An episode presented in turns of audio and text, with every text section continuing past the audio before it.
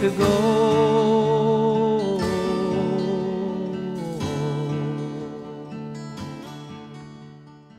Salam alaikum. Welcome to another edition of Gale Boys. This is a continuation of our uh, 9/11 month, but uh, unfortunately, uh, Jordan is currently sick right now, so he will not be on this episode today. As once again, I'm Liam, joined by it's been it's been a while since he's been on the show here. My good friend from America, Kyle. Hello, hello, hello. Yes, it's been a while since you've been on the show, and I'm actually really glad you're on. We're talking about United '93 today, which Uh, is, gonna be an optimistic show, ladies and gentlemen. this is a movie I've wanted to do for a very long time because I think it's it's one of the few pieces of media about 9/11 that isn't completely ins- like annoying or insulting to me. Before we get into one of the craziest days in American history, let's get to the news.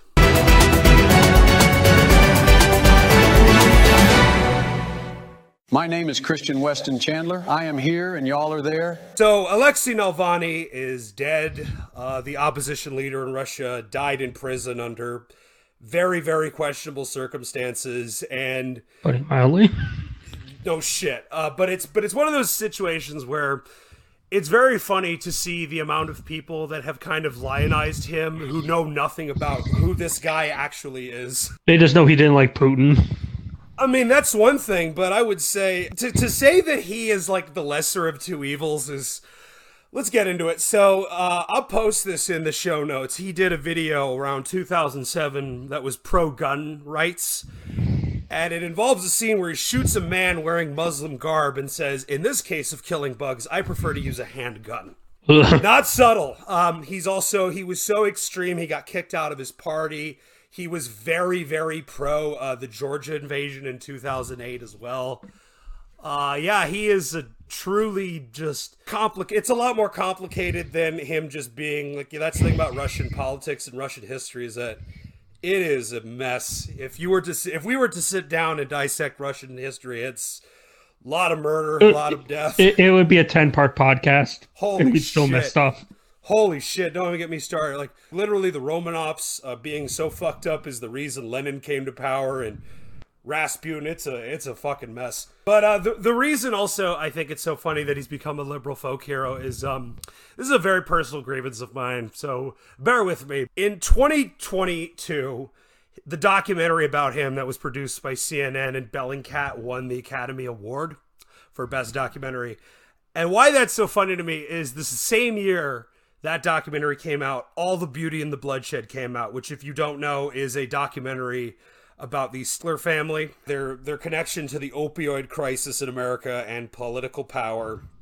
Of And course, I- that wouldn't go through. The powers to be would never allow it to win. Well, I mean, one of the reasons it's so funny is that yeah, like literally, this is the same year that Pfizer is getting all that push from uh, like literally Pfizer will save us from COVID, and then well, the next thing you know, yeah, we, we can't really have. It's so funny. It moved, that movie won the fucking Golden Lion at Venice is like one of the most acclaimed documentaries of that year. And when it premiered in America, no one even gave it the time of fucking day. It's it's revealed. I, I don't even remember where it came out on. it was a huge hit in Europe, which Of course, it like was said- because because Europe isn't a slave to the to the pharmaceutical companies. That's why, yeah. But let's give a, let's give the documentary to Alexei Navalny's fucking documentary produced by Bellingcat, which, mind you, like doesn't even go into anything I just brought up: the pro invasion of Georgia, his deeply questionable views on Muslims and shit like that. Very much, he is against Putin, so support him. It's uh, it's insulting. I've almost wanted to do it on this show because it's like one of the most nakedly obvious pieces of propaganda I've ever fucking seen. Yeah, Alexei Navalny's dead. Uh, it's so- it, like I said, it's so funny. Like I compare his lionization right now to uh, when America, like liberals, were very happy when Robert Mueller was writing that report, and then they immediately threw him away once he they found out he wasn't going to wave his magic pixie wand to get Trump out of office. Well, I remember like Bill Barr as well. Like he put out this like thing that's saying like the report says Trump did nothing wrong, and Mueller's like, "What the fuck? No, I didn't. I just said you couldn't prosecute him as president." I remember Bill Barr for a while when he left. He said there's no evidence of voter fraud. Mr. Bill Barr, welcome to hashtag resistance. God, God damn it. It's just that's the thing. America, like that's kind of my takeaway. We talked about this in our last episode. America is so poisoned by its own propaganda machine. See all of these people like bringing up Trump and the the cult of MAGA. Meanwhile, like literally, Blue America is doing the exact same fucking thing. Just everything is isolated. It's so frustrating, and It's it's the it's an echo chamber beyond belief. Oh, it's- like very few politicians can get out of it. Like Liz Cheney's like the only one I can think of that has effectively gotten out of the echo chamber. Look, I know uh, who is that fucking guy, the the dude with the shaved head who waved the. They were in front of his house and they were like saying "Stop supporting Israel." He waved the Israel flag in front of them. John Fetterman. John- oh my god. This motherfucker, seventy percent of your constituents are like, "We shouldn't support this," and he's like, "That's a fringe thought." Like, what the fuck, man? Like maybe because uh, he had a stroke during his campaign. Maybe that's why. oh, that would explain a lot, actually. Yeah, because like literally he's going on going like I'm the biggest progressive you'll ever meet, blah blah blah. As soon as Israel is gets up to some shit, support Israel, support Israel, support Israel. You're all you're you're all anti-Semitic, anti-Semitic, anti-Semitic. Jesus, I remember. It's so funny. And then he's tweeting like Noah Schnapp. D- didn't his wife threaten to leave him and shit like oh, that? Oh, I think oh she left him. He chose Israel over his own wife. That that's that's man, Jesus. A country that I don't think he's ever been to before. I, I, I haven't. If Jesus Christ. So Russia's up up to some shit, and um, well, we'll see. I will say this: they're probably going to take Ukraine. Because as soon as October 7th happened, America did the equivalent of the uh, Toy Story meme where Andy drops the toy saying, I don't want to play with you anymore. Yep. And of course you've got the Republicans who are holding everything hostage because they're worried about the border. They say. But mean- they're not allowing anything to pass because Donald Trump doesn't want them want it to pass because he wants it to be an issue for him. Were they really into fucking like anti-trans stuff like a month ago? Oh, they were. It- Are they literally? still- It's literally, it's literally just a shiny light for them. All you have to do is just shine it a little bit over, and they'll switch tactics within seven seconds. Got it. It's kind of impressive, actually. Got it. Yeah, well, we'll see about that. Like I said, we'll see. But uh, speaking of uh, American conservatism, Donald Trump. Um, this was. I, I love that I can't ever like prep a show because literally the night I'm editing this show, some shit happens.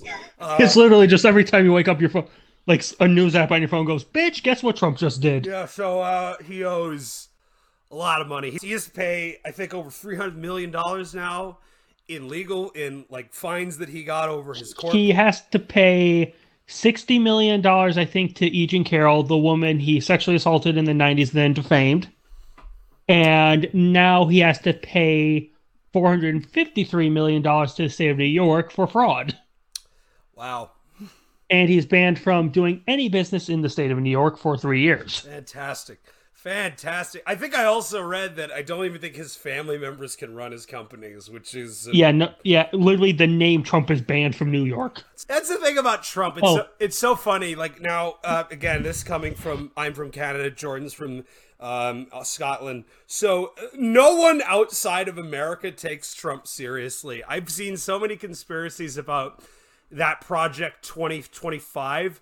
And all I can say is, dude, Trump is not that smart. Don't give this No. man, especially now. I've, I've got He tried to he tries to get his he tried to get himself into like the elite circles of the billionaire class, and the billionaires were just like, "You're a fucking idiot." Oh, I love it. It's, Also, fun fact: for every day he doesn't pay, due to New York um, state law, he has a nine percent post judgment interest rate. It will increase by hundred and fifty three thousand dollars every single day he does not pay, and that includes th- the appeal times. oh Jesus. So, so about forty six, uh, four point six million dollars a month. How the fuck is he going to campaign for president?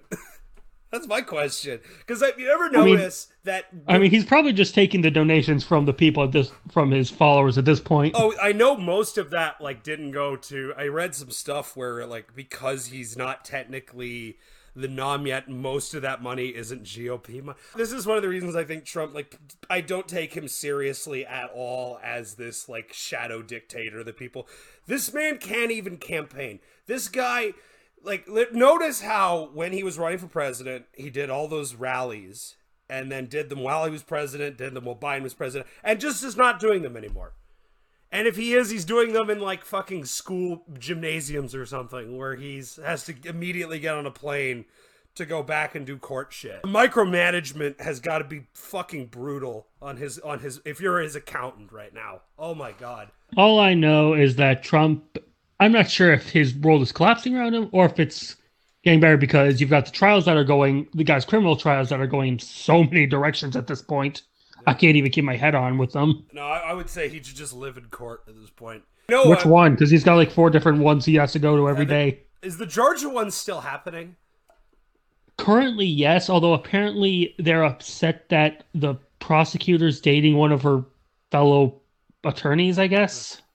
All I know is cameras are supposed to be in that courtroom, so I'm very. We're definitely going to keep an eye on that. Uh, Well, there's like what thirty defendants. How are they going to fit them all in I'm, there? I'm very excited. That one will at least be. At least there'll be some great clips are going to come from that. But um, the thing I love about Trump is you can't keep a good grifter down. Like a like a great snake oil salesman, they always find a way to to make money even in the darkest times. And we have a few young ladies that are up here crying.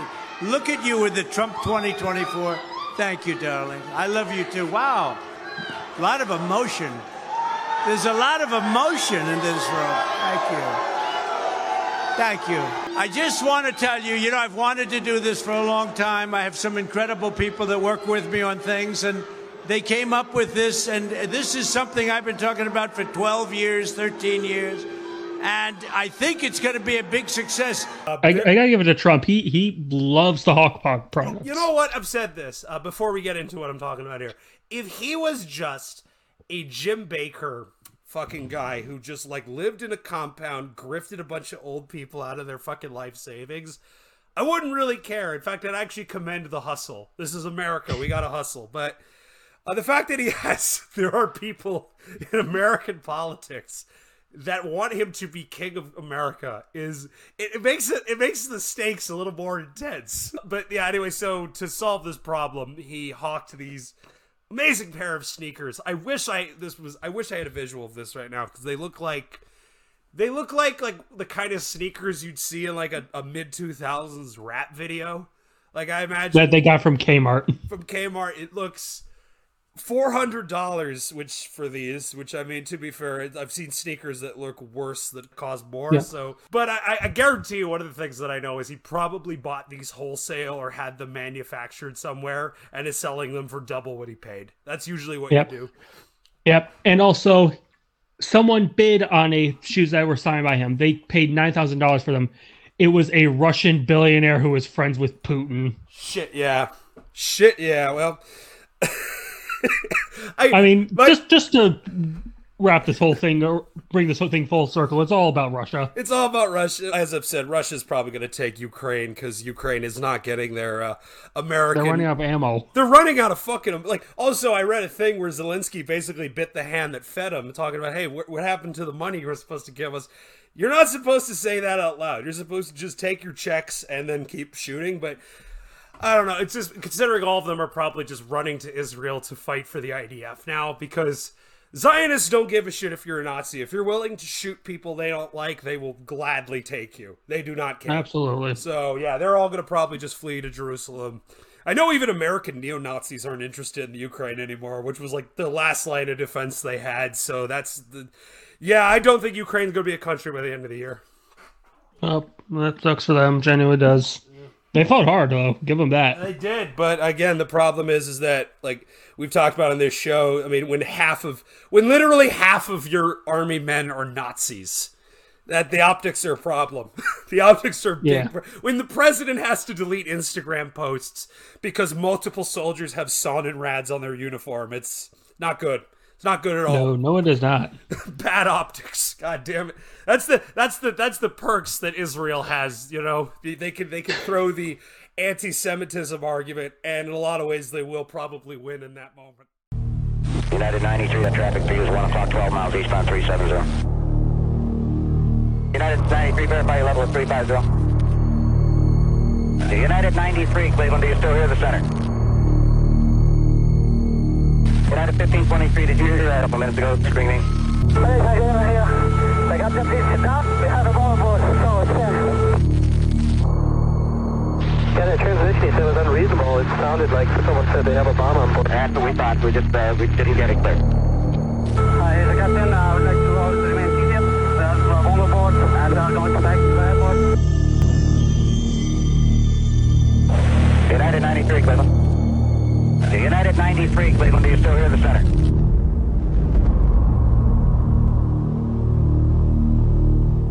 Speaking of terrible, terrible, terrible things, um, we're gonna get into it now. Like I said, we're doing kind of a weird 9/11 retrospective. Uh, we're gonna do because we want to do it through different angles. We did last week. We did Spec Ops: The Line, which was all about the video game economy's boom after 9/11, and we're gonna do Syriana after this, which is all about the weird balancing act between you know we're at war with your country but also we want your oil. And i thought it'd be appropriate because we now have the one america one of the two americans that we have on this program here. We would talk about the actual day itself uh, through the lens of united 93 written produced directed by paul greengrass a director i really don't think gets the credit he deserves of all- a lot of mainstream directors he's probably one of the most consistent He's definitely the best at making you feel like you're there oh he oh for yeah all of his movies. Even his like fictional action franchises, like the Bourne stuff. You feel like, oh, this could be happening right in Vegas now. Yeah, well, before we get into um, the actual like uh, you know get talking about the because I want to talk about a little bit about 9/11 conspiracies before we get into the uh, the meat of um, of of of the film itself because 9/11 conspiracies are one of those things where there are you know it's it's a thing where there's a lot of weird stupid shit like there were no planes esoteric stuff but there are some that really pique my interest, and I'm not really a conspiracy brain person, but I do enjoy a good yarn. And there's one here we'll get into. Uh, but before I, I want to talk about Paul Greengrass and how he got to making this movie. Um, he pitched this right after he made The Bourne Supremacy to Universal.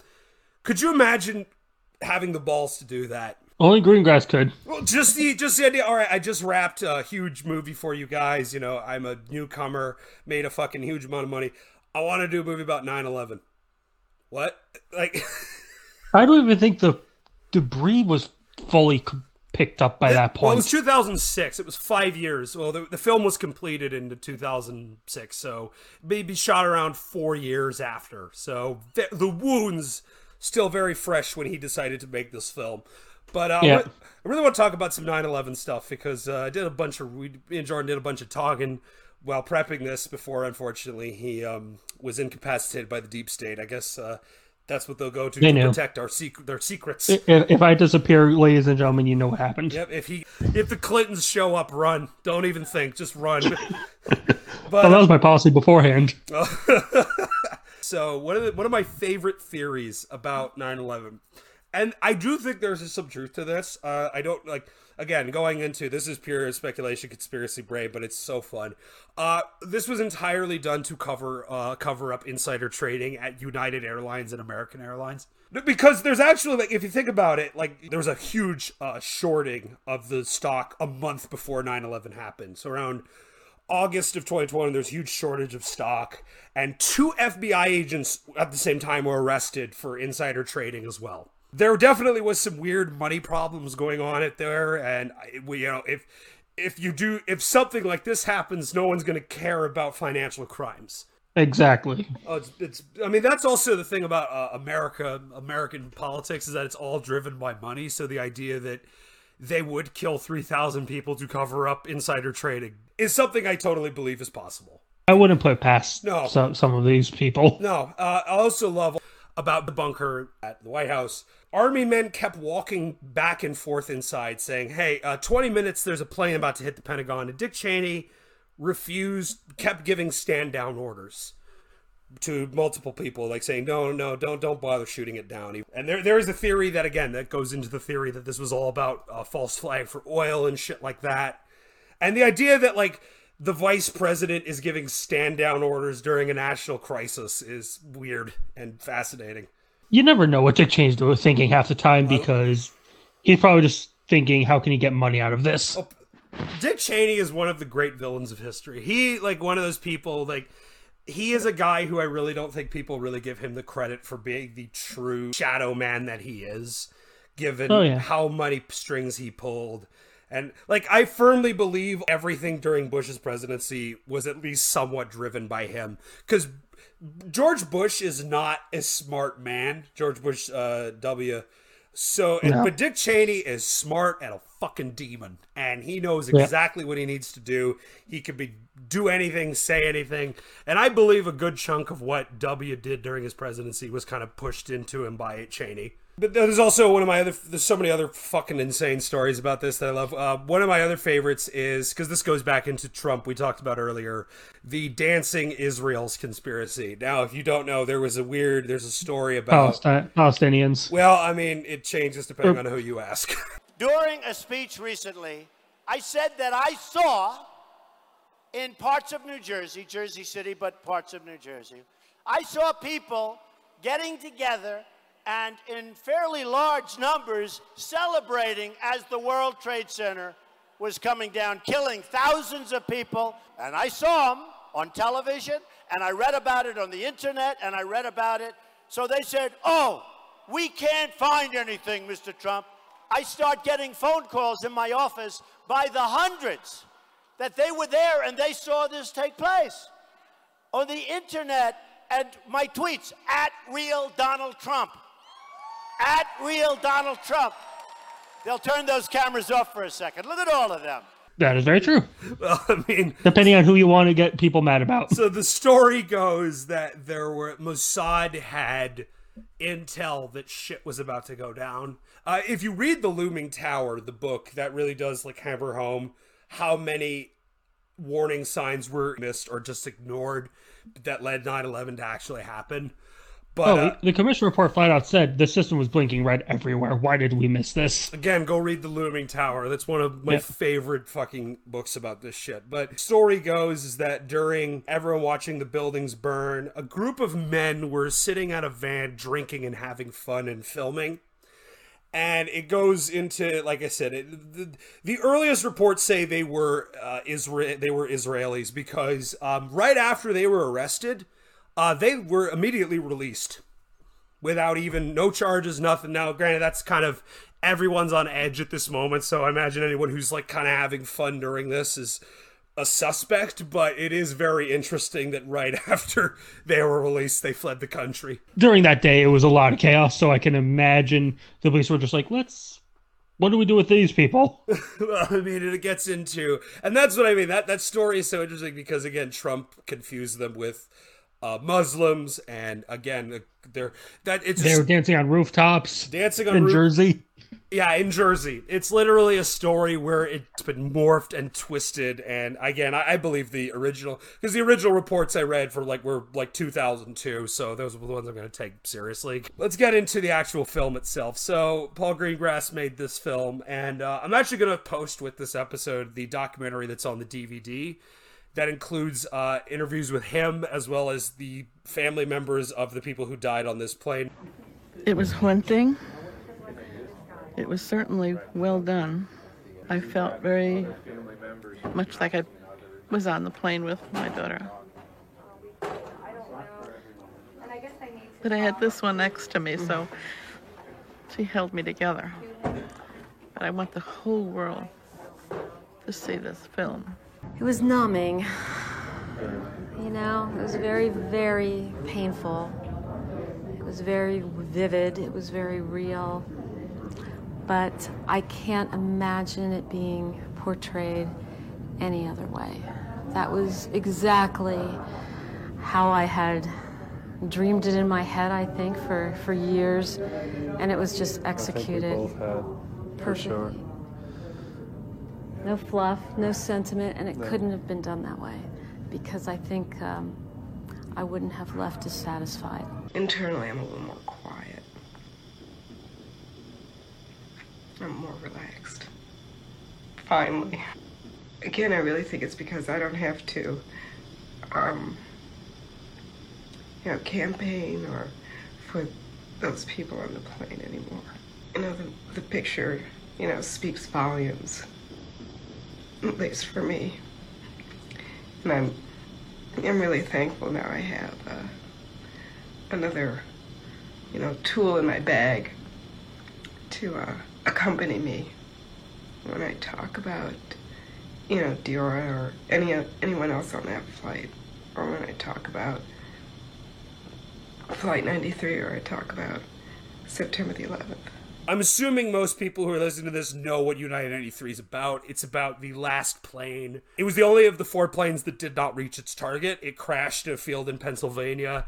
And it's been debated for years what the actual target was because it was either the White House or the Capitol. I believe it was the Capitol, mainly due to the fact that it would be a lot easier to see. Well, I mean, also you have to remember like these terror, these guys. One of my favorite facts about this day was only five out of the nineteen hijackers knew it was a, a suicide run. And of the pilots, basically, they were the pilot. Well, the pilots knew the targets. That was partly why they were the only ones who actually knew.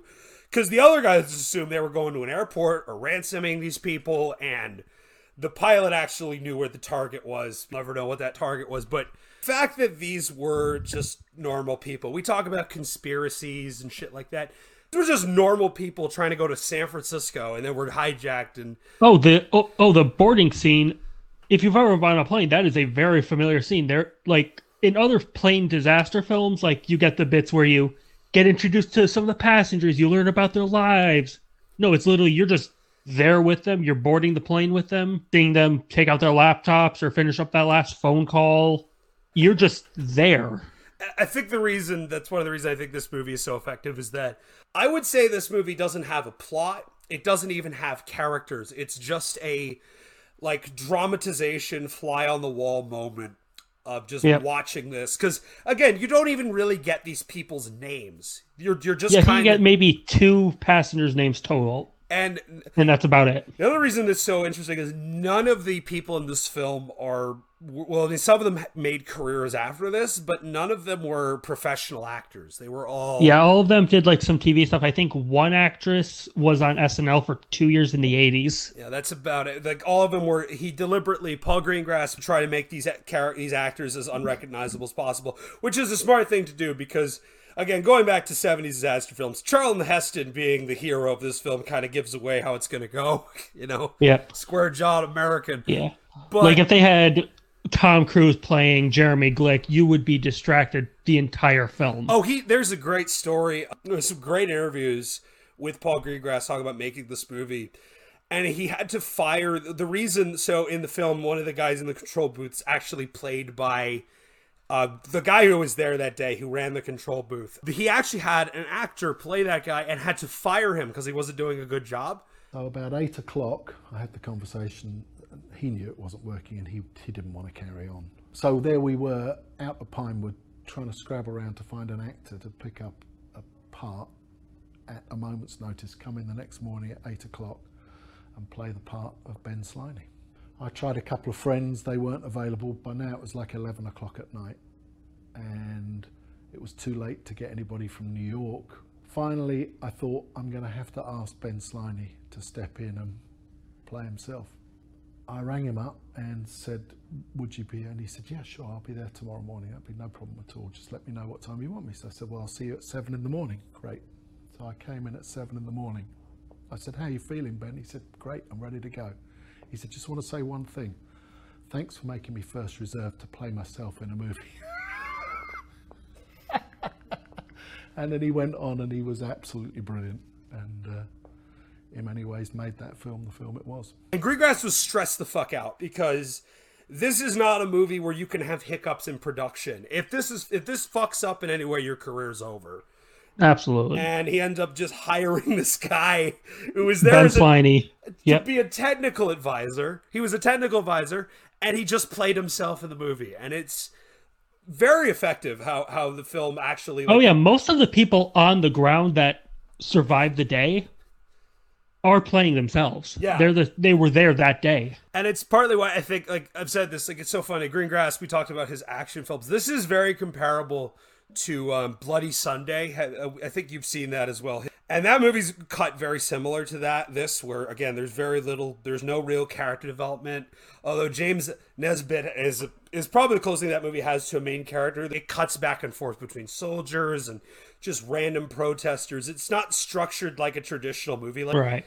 Oh man, just Bloody Sunday is amazing. That's one of the reasons I think Greengrass is so special Uh, that movie was his breakout, and that was originally like intended to be a TV movie, and it got a theatrical release because it blew the fuck up at festivals. It won the Golden Bear at Berlin, the Audience Award at Sundance, and it's a very fucking intense movie. And I, I love the scene at the end. And uh, I just want to say this to the British government. You know what you've just done, don't you? You've destroyed the civil rights movement. And you've given the IRA the biggest victory it will ever have. All over this city tonight, young men, boys, will be joining the IRA. And you will reap a whirlwind. Mr. Cooper, what do you say to those people that might be joining? Those, what message do you want to give to them? I feel very ill equipped to do any preaching to them after today. Right after he made that film, he immediately went to America and started working on the Bourne movies. Because I think this is when you make Bloody Sunday. This is before the Dave Cameron apology and everyone realizing, hey, we, we probably shot and killed a whole bunch of innocent teenagers. Uh, so yeah, I imagine making that movie probably pissed off a lot of people in high British power. Absolutely. Oh my god! I mean, it's- Also, fun fact: um, Ben Sliney, the the air traffic, the head of air traffic, that was his very first day on the job. my god. I mean, Talk about a first day from hell. Oh man, I'll say this: you'll never have a bad day at work again. You go in every day is just a walk in the park after that. I I, I love um, how they portray that as well. That that scene where he just says, "We're shutting down." This is a national emergency. Everyone lands regardless of destination. That's going to cost billions. Just do it. We have hundreds of international flights coming in. They're already in the air. No, no, I don't, I don't want any more international flights crossing the borders. They have to go back where they came from. Nobody's coming into the country from now on. Everyone? Everyone. Shut off the East Coast, shut off all the international from Europe, shut off South America, shut off the West Coast. Nothing over the top either. We're going to put. We're going to shut down the entire country right now. That's right. Listen, we're at war with someone. And until we figure out what to do about it, we're shutting down. That's it. We're finished. No one gets in or out of the country. It's a, it's one of those like it's such a hard decision to make because the amount. Well, of, it seems hard, but he, but it's also the easiest decision because at this point, that point, you don't. Three buildings are on fire. You don't know what's happening. You've got multiple planes that aren't answering any calls. It's just pandemonium. It's just like fuck it, let's land Oh, everybody. Another great, uh, another great. I'm gonna have to post a lot of fucking information in the show notes for this, but I'm I'm into this. So, um, one of my favorite pieces of 9/11 media you can watch. It really captures how fucking unhit, like just crazy this is.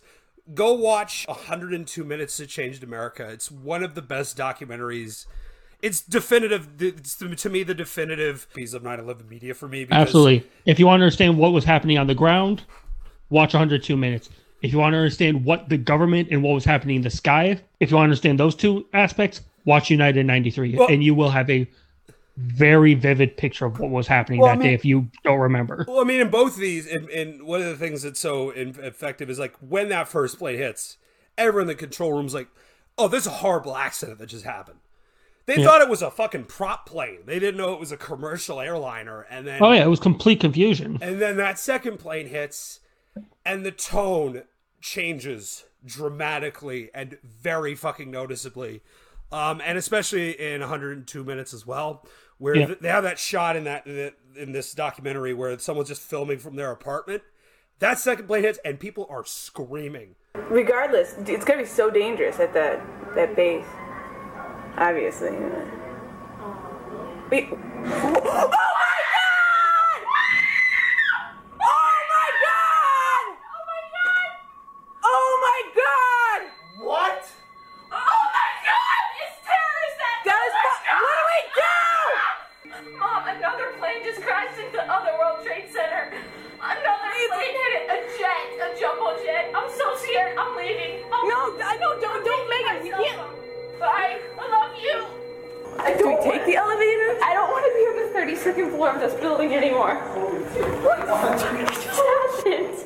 is chaos from that point forward. People are fucking losing their mind. Like I would even say that the film that United 93 itself, the first maybe half hour to 45 minutes is more of a documentary kind of feel.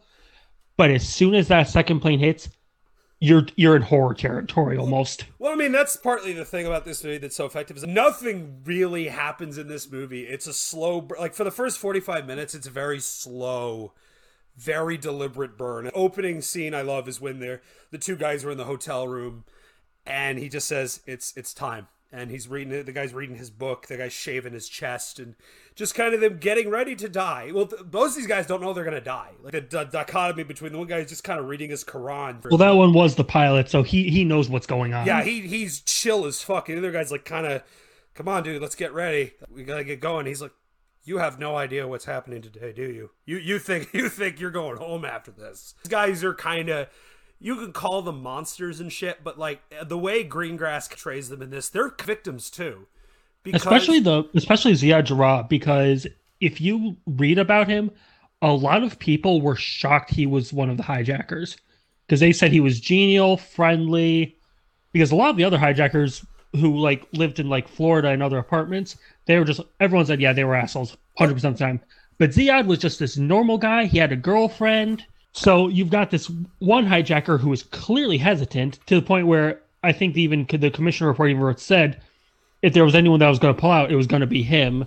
But I think once he got on that plane or once he got to the airport, he was like, I have to do this. Yeah, you can't really back out of this, but I mean that's partly why I think uh, they're, and I especially love the way to go to the end of the film, the way they're freaking out because they did not expect this, scared shitless because they don't know what. Just the way that the dichotomy between the passengers and the hijackers switch as the film goes on, where you've got the passengers who are at first terrified at the back, but then they slowly get angrier and angrier until they realize as they realize what's happening to them. Yeah, they, they And then you've got the hijackers realizing we're trapped on this plane with these people. Yeah, we're out. They're not happy. We're outnumbered too. There's like what? There were how many people in this plane? Like 50 passengers, And- four hijackers. That's that's And, easy. and you have to remember, these hijackers were in their 20s. I think the oldest was 26 years old. Jesus, yeah, no, they, they and they were described as these short, skinny guys who just used surprise to kind of take control. But you've got these passengers, one of whom I think was like six foot,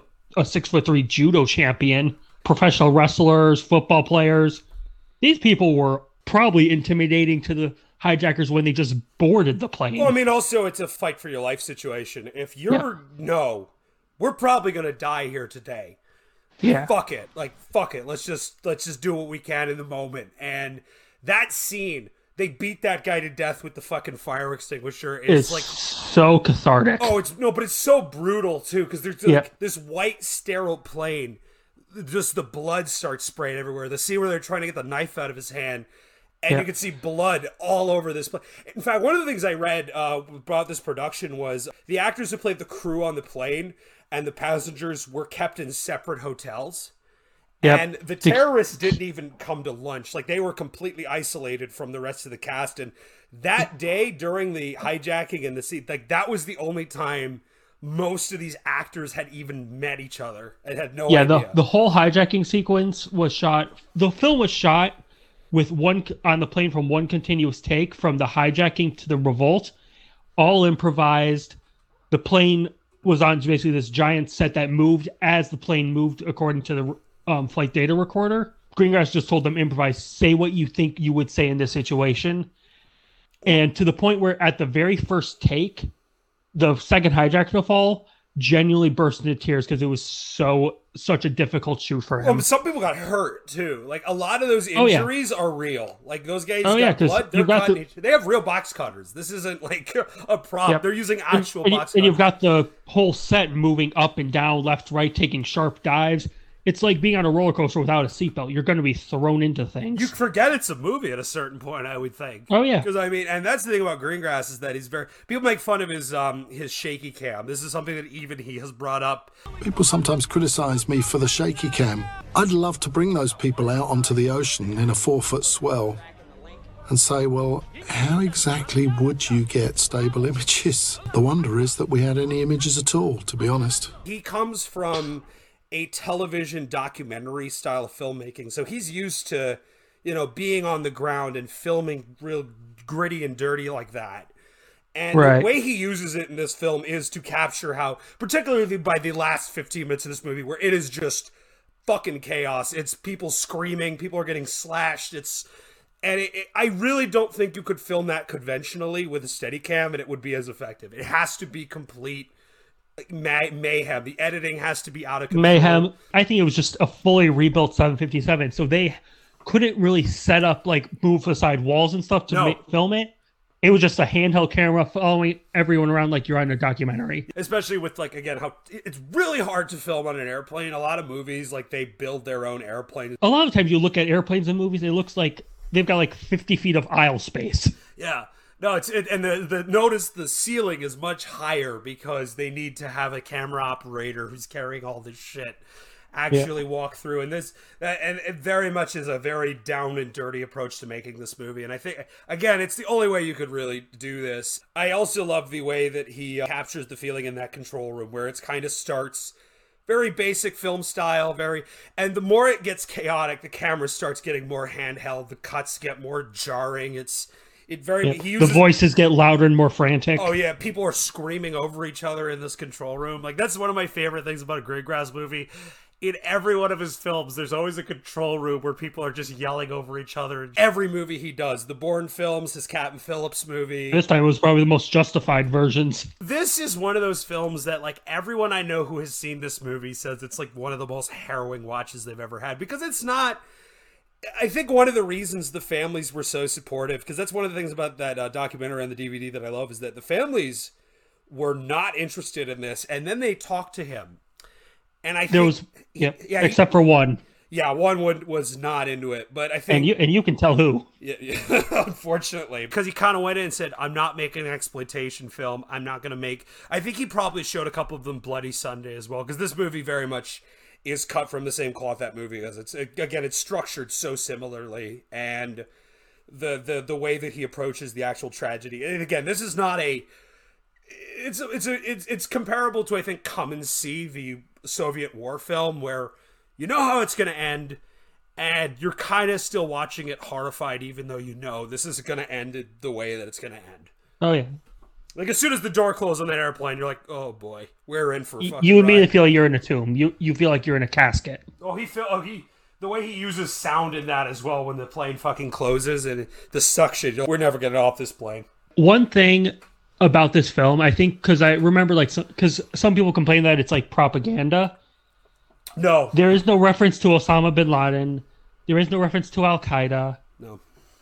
It, you are lit- it is literally just simply experiencing it as it's happening. Well, there was a cut of this film that had um, a title. They changed the title card as soon as the plane crashes. America's war on terrorism began, and then Yeah. it was changed into "This film is dedicated to the memories of this, the people who died on this plane." And Yeah. I, I, I'm pretty sure that was a. Again, this movie also, I think that was uh, for two reasons. One, it, it really is a jarring thing to put at the end of a movie that is. It's inherently political because about 9/11, but it again there is no reference to no one knows what the fuck Al Qaeda was at this point when 9/11 happened. The worst Right. you had was like Osama bin Laden was just kind of this epo baby who like left his family and did these like small little terrorist attacks here and there. I mean, he blew up the World Trade Center before and Brad, he was going to do it again, but no one actually thought he was going to do it like this. Also, this film caused a lot of problems. Uh, there's an amazing teaser trailer for this film that I actually played some audio there the earlier. Um, it is just audio from the. It, it's like the trail. It's like the teaser trailer for Alien, where it's just like this brilliant mix of like audio and eerie fucking visuals, and it's just a guy at the control booth saying, "United 93, what's your status? Over." United 93, what's your stat? And just That that teaser is so chilling. but the, and then it shows the original title, Flight 93. But apparently, like multiple movie theaters refused to show this trailer because it caused such a visceral reaction from some people. I mean, I mean, it, it caused me a visceral reaction. I've seen this film, but I had never seen that trailer before, and it was just, it's it's disturbing. Like I'm not gonna lie, it's effective as fuck. I think uh, mainly theaters in New York were just like, "Oh, absolutely not." Oh yeah, I don't blame them. Don't. and then they had, and then they released the official trailer, and it honestly made the film look like some action thriller, and it looked so stupid. Yeah, that's the problem. Well, how do you sell this movie? How do you sell this to a mass Painfully. How do you sell this to a mass audience? Hey, hey, go watch a movie about uh, the people that died on the last plane. Like, and to be fair, I think also and it's less than five years later. Well, I mean, also you have to remember he had just wrapped the Bourne Supremacy, so they sold it under from the director of Bourne Supremacy and Bloody Sunday. I really think Universal didn't know how to sell this movie. I don't know how you'd sell this movie, but it, it ended up being a, a commercial hit. It cost about fifteen million, made seventy five, so it actually made Yeah. money. It was a hit, but I know Greengrass got the best director nom. uh, yeah, abs- I'm, s- I wonder if the, I feel like it should have gotten more, like at least best editing, because Yeah. the editing in this movie, as chaotic as Oh, it yeah. is, it, it it's very very deliberate. Some of the editing choices that he does in this movie. Oh yeah. Oh, it did get a best editing nom. Absolutely. Fuck yeah. Okay, yeah, that- get, that would make should sense. get a best editing nom. But I think um and the thing Oh, about, won that year. I have no idea. Let me take a look. Huh. Actually, no, The Departed won that year, and I'm gonna, Okay, be, I'm gonna be honest. Good call. That's a fucking Good call, but United 93 definitely would have earned it if Departed wasn't there. Yeah, well, Thelma Schoonmaker worked her ass off for forty fucking years, so she gets everything. But, uh, but yeah, no, uh, Jesus, imagine a double bill of United ninety three and The Departed. It's a real fucking. Wait a minute, awesome, just awesome. Just, just you leave that theater after those two movies. Nihilism is palpable. Can't trust the police or the government. Fuck. I can't even get on a plane. I can't even get on a plane. I can't. I can't even. The guy from Titanic is calling people the N word. This is ridiculous. The thing about also is this movie is that this really is. I think Greengrass is probably so happy this this when it was as successful as it was because I said this movie. He This talks. could have destroyed his career completely. He talked about literally. I fired an actor. I'm fucked. Like I, this has to go perfectly, or I'm in deep trouble. And he has. He has since then. I think really. He's respected, but he should be respected more because he's such a he's Yeah. so good at this kind of movie. Uh, as I said, you know, Yeah. 1983. He did also Captain Phillips, which is a more Hollywood movie, but uh, for what it is, it's pretty fucking solid. Um, Also, I'm pretty sure for Captain Phillips, the music at the climax. Oh, it is the same exa- music. it- it's the same music, but it isn't as effective as it is on United 93. No, well, I mean, you know they saved Captain Phillips at the end of that movie. That's partly why Yeah. I feel like that was him marrying the styles of his Bourne films and United '93.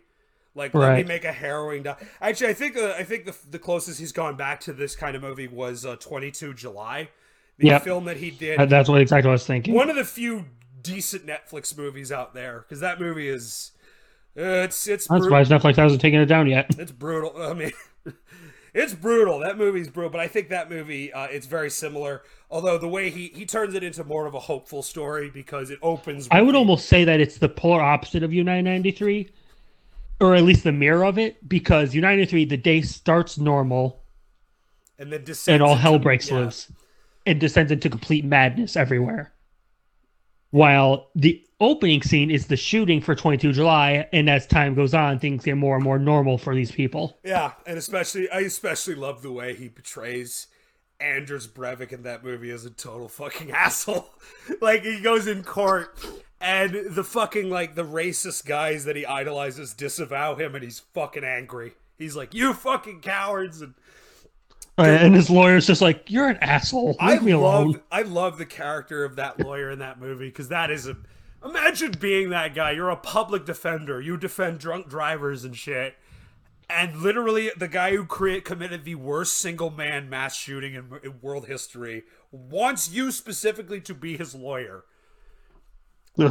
And I love uh, the fucking scene also that gets me. He goes and interviews uh, Breivik's mom, and she says, It's kind of right, though, isn't it? The way the country's going, it's not like it used to be. These are difficult times. which, and he just kind of looks like, oh, no wonder this guy turned into what he did. Jesus, this is his mother.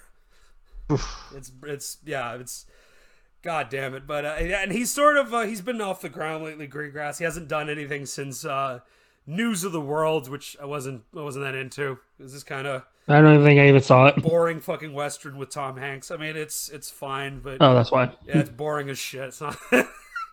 I've heard he wants to do a movie about a peasant revolt in medieval times, which I would actually fucking love to see that if he would ever if he gets that. Interesting. He's talked about, like I said, he he literally talked about like he had done. He he's one of these great directors I love who kind of goes with their emotions. While prepping 22 July, he was prepping a different movie. And how did you end up with this as your uh, as your film project? As I understand it, you you were originally thinking about you were looking at the migrant crisis, and you were uh, in Italy uh, originally, and then you kind of changed your focus. How how did it end up that this was the story that you well, I, wanted to s- tell? I, I w- I thought very seriously about doing a film down in Lampedusa and, you know, about the boats and, and you know, all that, you know, the humanitarian crisis of all of that. And I tried to find a way into it. But the more I tried, the more it felt to me like it was one part of a much larger story. And that larger story really is about reactions to globalism. It then turned into him making a movie about uh, the fucking Norway terrorist attack.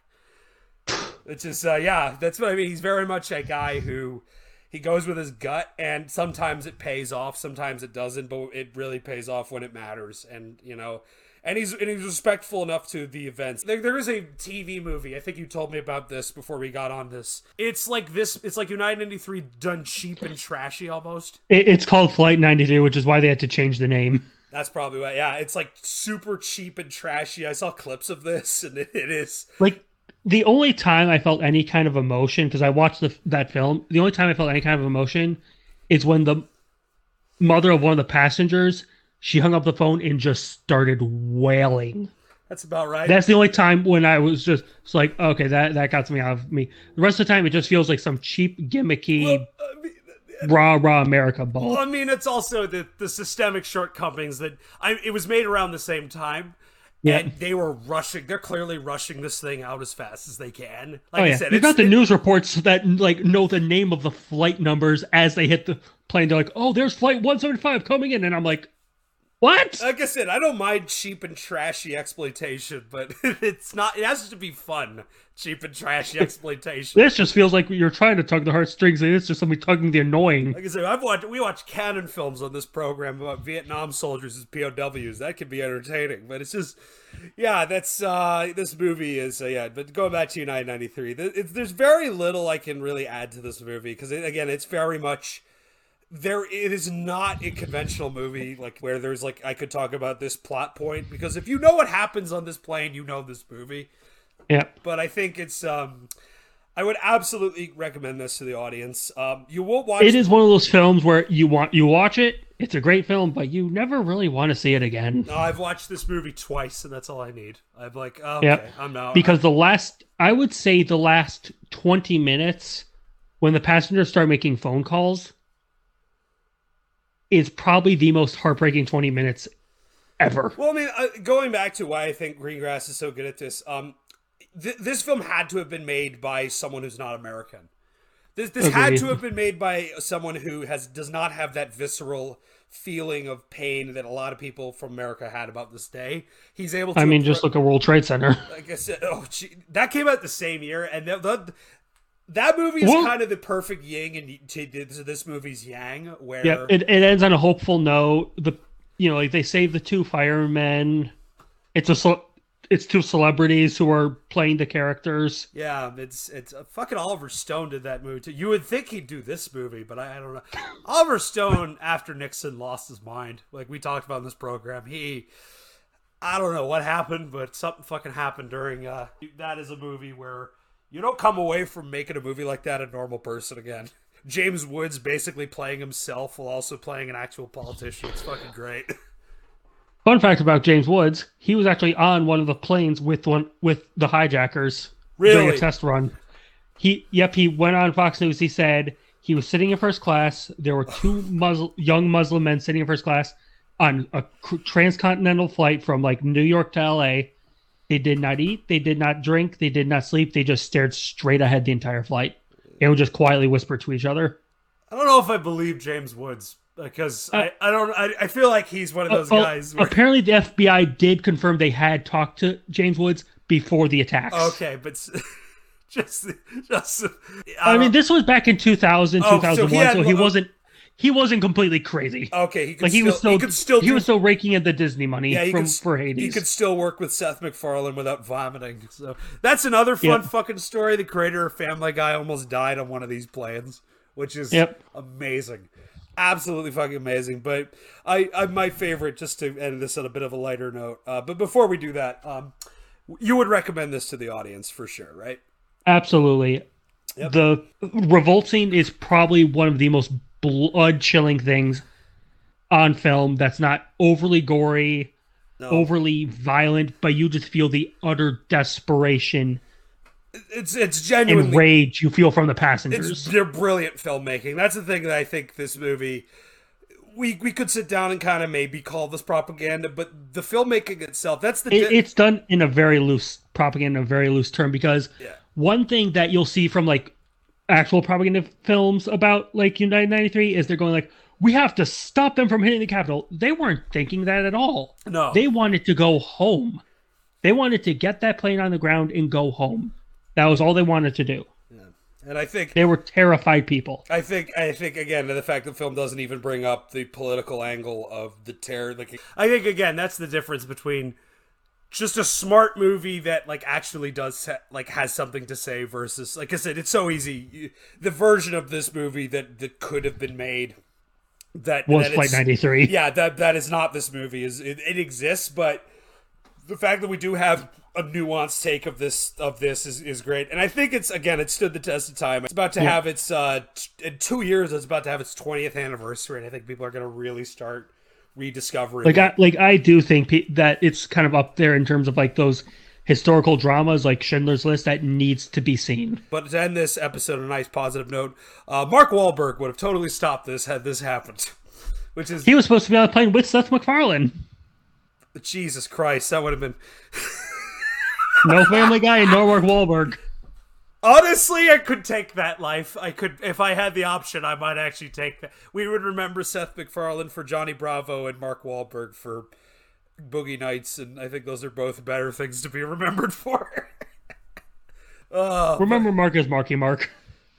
re- remember? Oh, Jesus, just don't remember Mark Wahlberg. Period. Jesus fucking Christ. God damn it. But uh, yeah. Uh, so that was. It's great to have you on, Kyle. Uh, this was great Yep. fun. If you Um, need me on another time, just let me know. Of course I will. Jordan will be back when he's uh, if he's not dead by the end. Less of this. dying. Like I said, if he's not dead by the end of this recording, I'll find out. Uh, the, I'll find out if the Clintons got there or not. But um, but we'll definitely. Uh, so we're gonna finish up uh, 9/11 with a a, a a a film that's not as like overtly like like bloodthirsty as some of the other films we've done. Very violent. This was a much more of a smarter film. I think it walks a very interesting line. Uh, but yeah, we'll, we'll we'll definitely more episodes coming along. So stay safe, stay happy, and uh, just just be good to people. Damn it. Paul's first interaction with our family was, was not to inform us that he had accepted the challenge of telling our loved ones' stories. It was to ask us if it was too soon. Paul needed to know if we thought the time was right and if we would support this project, helping him depict our loved ones and their last minutes of life. I will never forget sitting with my fellow family members at the Tribeca Film Festival, uh, the premiere of United 93, and wondering how it would be received. As the film ended and the sound faded away for a period of minutes, all one could hear was sobbing throughout the theater. No one moved. No one knew how to respond beyond this spontaneous demonstration of awe and grief. Through my own tears, I knew that our trust in Paul was well founded. If you're a filmmaker, you want to try and find ways to tell the truth about the world as you see it. That's the job.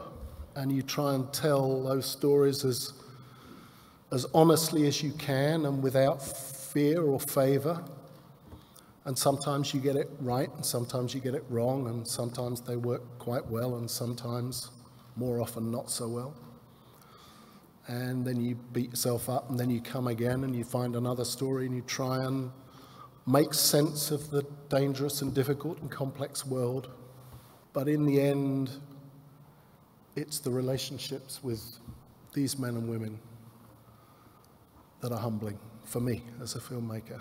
And if the films have their consent, if the films tell a story that they recognize, um, then on behalf of all the men and women who, who worked on those films, then I'm humbled and I'm grateful, and I, I thank them beyond measure for, for their grace and their sacrifice.